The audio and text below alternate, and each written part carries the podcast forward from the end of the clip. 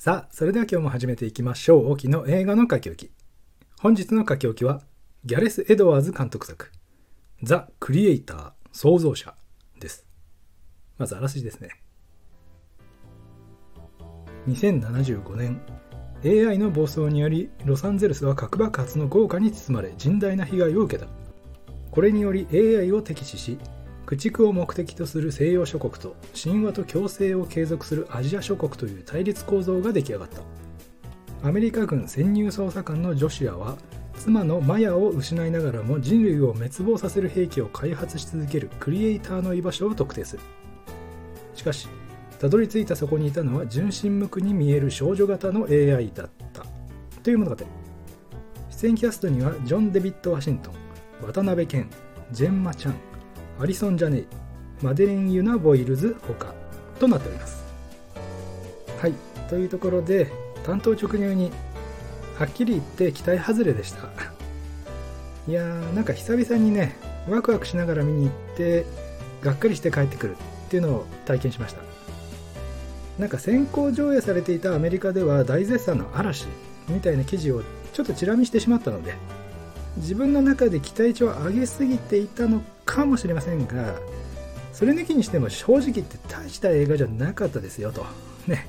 今のうちに皆様にお伝えしておきたいと思います。ではどこがそんなに大したことなかったのかをお話しする前に少しだけギャレス・エドワーズ監督について振り返っておきますとやっぱり前監督作の「ローグワン」ですね。スター・ウォーズのスピンオフ映画でこんなにおもろくできるんかいと。世界が驚きと興奮にあふれ返りまして。YouTube で自主制作映画を作ったり CG デモを作っていたただの映画好きが才能を認められたという素晴らしいサクセスストーリーを歩んだ監督と。ローグワンは本当に面白くてでも最初はローギアなんですよね。やっぱりジェダイが出てこねえとこの世界観はダメだなと。見ていた人が諦め始めたぐらいからもうねギアがぶっ壊れんじゃねえかってぐらいに凄まじい加速度を見せてですね面白さのピークで映画をフィニッシュさせる。という凄まじく危険な題材で最高難易度の荒技をやってのけたわけですから。スター・ウォーズに限らず現在もスピンオフドラマっていうのが数多く配信されていますがこのローグワンの成功があったからこそ今の拡張性が生まれたと言っても過言ではないんじゃないかなまあ、そう考えると素晴らしい功績を残した監督と間違いなく言えるんですがそれとこれとは話が別で、まあ、面白くないもんは面白くないですよとあの誠に残念ではありますがまあ一回休みという感じですよね。えっ、ー、と「スター・ウォーズ」の話題が出ましたのでディズニープラスについて少しお話ししたかったんですがちょっと時間が長くなってしまいそうなのでそれは別で配信という形にしましょうかね。ディズニープラスの値上げについて今加入されている方そしてこれから加入を検討している方はお聞きいただけたら幸いです。ということでザ・クリエイターに話を戻しましてここからは少し具体的に触れていきますとまずストーリーについてですね。AI が発達して人類に反旗を翻すいわゆるターミネーター的なアングルに AI 側の人間と反 AI 側の人間がいてその二大勢力が争いを続けているという視点を加えるわけですがそんなことあるかねっていうね。確かに劇中で登場する模造人間がもし仮に現実に実装されたとしたら日本が最も馴染めるというかいろんな意味で最も歓迎する国であるのは間違いないでしょうしその矜持が失われるというのなら命を懸けて戦う可能性もなくはない。というかそういう疑問がつきまとう理由として機械に対する人権とか権利の問題は全てクリアしている状態。人と同等の権利を持っている状態で物語がすでにスタートしているんですよ。その辺の説明をすっ飛ばして AI が暴走して核爆発が起きた。AI は悪である。全て破壊しなくてはいけない。というアメリカの主張がものすごく不自然になっちゃうんですよ。もしかしたら AI の普及によって失業率が低下し国民が困窮しているとかそういった側面があったのかもしれませんがまあ、劇中でもこいつらは仕事を奪っていくぞっていうセリフがありましたけどでもそういった経緯の説明がほとんどないので非常に軽薄な背景の物語になってしまっているんですね。そして最後までその背景に厚みが増すことがないというね。かもすいませんねちょっとネタバレになっちゃいますけどロサンゼルスの核爆発の原因も終盤に差し掛かるあたりでそれはエラーコードのせいだよ。ふんそうなんだ。みたいな感じで驚くほどさらっと済ましちゃうんですよ。ちょっと待て待てと。そのせいでこれだけの犠牲者出とるんちゃうんかいとね。そこがこの戦いの争点じゃないんだったらこの戦いは一体何なのかと。そしてニューアジア側も自分たちはただ平和に暮らしたいだけなんだっていう主張。これもちょっとおかしい。権利を持っているならそこには責任が生まれるんじゃないですかとね、まあ、単純なヒューマンエラーなのか、まあ、あの時代設定なら AI がコードを書いているでしょうしハルン1人がね言ってただけなのでその辺への確定的な言及もないので結局誰が悪いのかも明確には語られないんですがアメリカ側の AI への憎悪の根源として建前だとしても核爆発という大きなプロットが組まれているだけにあやふやで表面的な結論は残念なポイントの一つでした。そしてもう一つ物語の大きな軸としてタイトルにもなっているクリエイターですね。この人何する人なのっていうね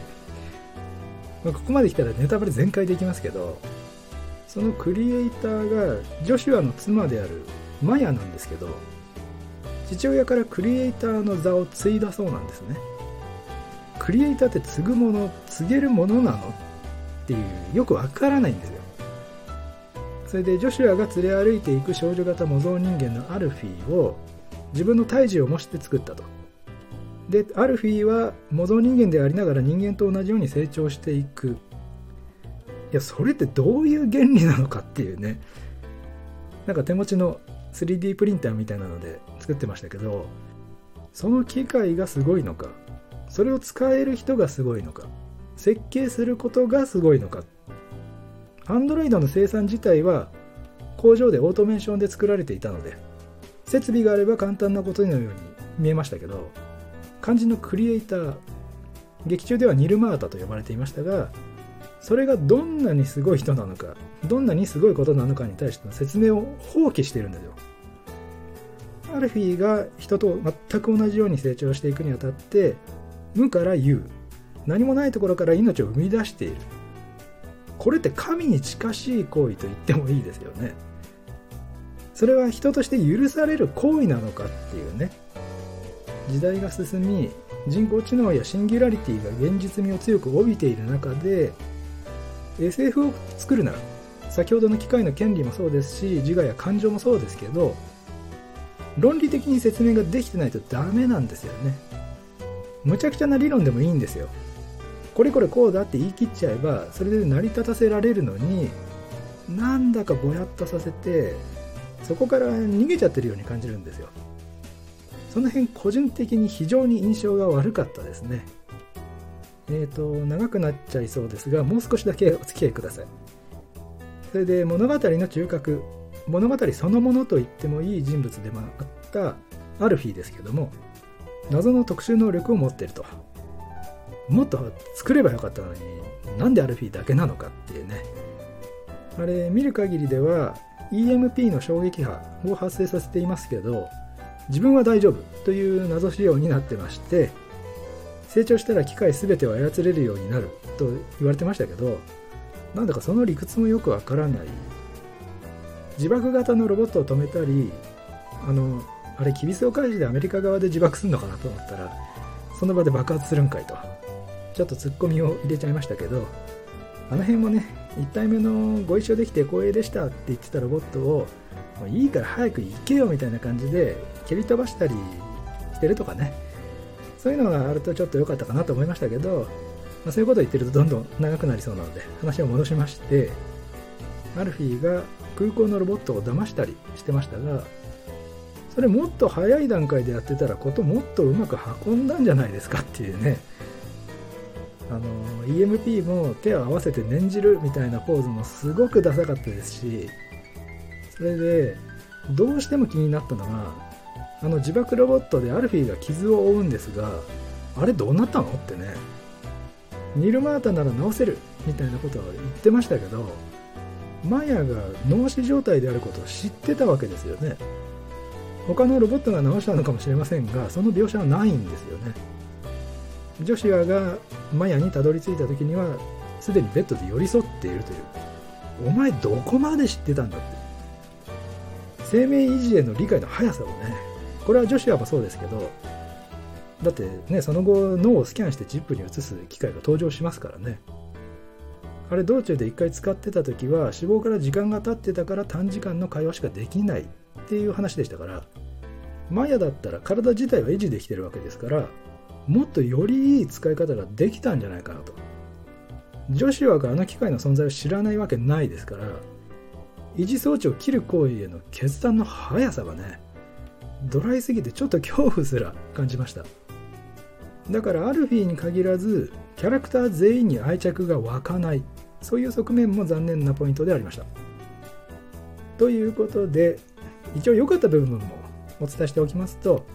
CG はね普通に良かったですね。特別腰抜かすほどすごいかっていうと全然そこまでではないんですがスター・ウォーズっぽい銃撃戦とかねノマドの航空支援や爆撃なんかは迫力もあって無慈悲な感じがしてすごく良かったですね。ただなんとなく重火器や模造人間の顔もそうですけど全般的にデザインがサイバーパンク2077に非常に酷似していましてこの辺もビジュアルとして驚きを与えられなかった大きなポイントかなと思いました。まあ話自体もねアイロボットみたいな感じで終わりましたし何かしらの作品を彷彿とさせる部分も多く見られましたけども何でもこの映画のモチーフは子連れ狼で日本へのラブレターなんだとギャレス・エドワーズ監督が語っていましたがちょっと反応に困るというか劇中でもカタカナがたくさん盛り込まれていましたしそういった日本文化へのアプローチは大変にありがたい限りなんですけども今回はちょっとね、まあ、フィットしなかったっていうところもあったかもしれませんのでこれで諦めずにこれからもジャパンテイストにチャレンジしていただけたらなと思います。さて予定よりもだいぶ長くなってしまいましたが最後に一つだけ出演キャストについてですね。アルフィー役を演じたマデリン・ユナ・ボイルズさん。先ほどもお話しした通り残念ながら愛着の湧かないキャラクターではあったんですけどもあの年齢ですごい演技力だなとは思ったんですが何というか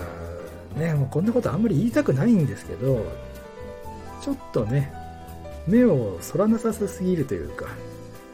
目力の枠がきつくて個人的には少し苦手でした。最後のジョシュアとの別れのシーンはねちょっとだけうわーって思っちゃいました。本当になんかすいません。はいおっとここでメールが届きました。では早速読ませていただきましょう。すいません。えー、沖さんはっきり言ってこのザ・クリエイター創造者見るべきでしょうかというご質問いつもありがとうございます。ではお答えさせていただきます。ザ・クリエイター創造者。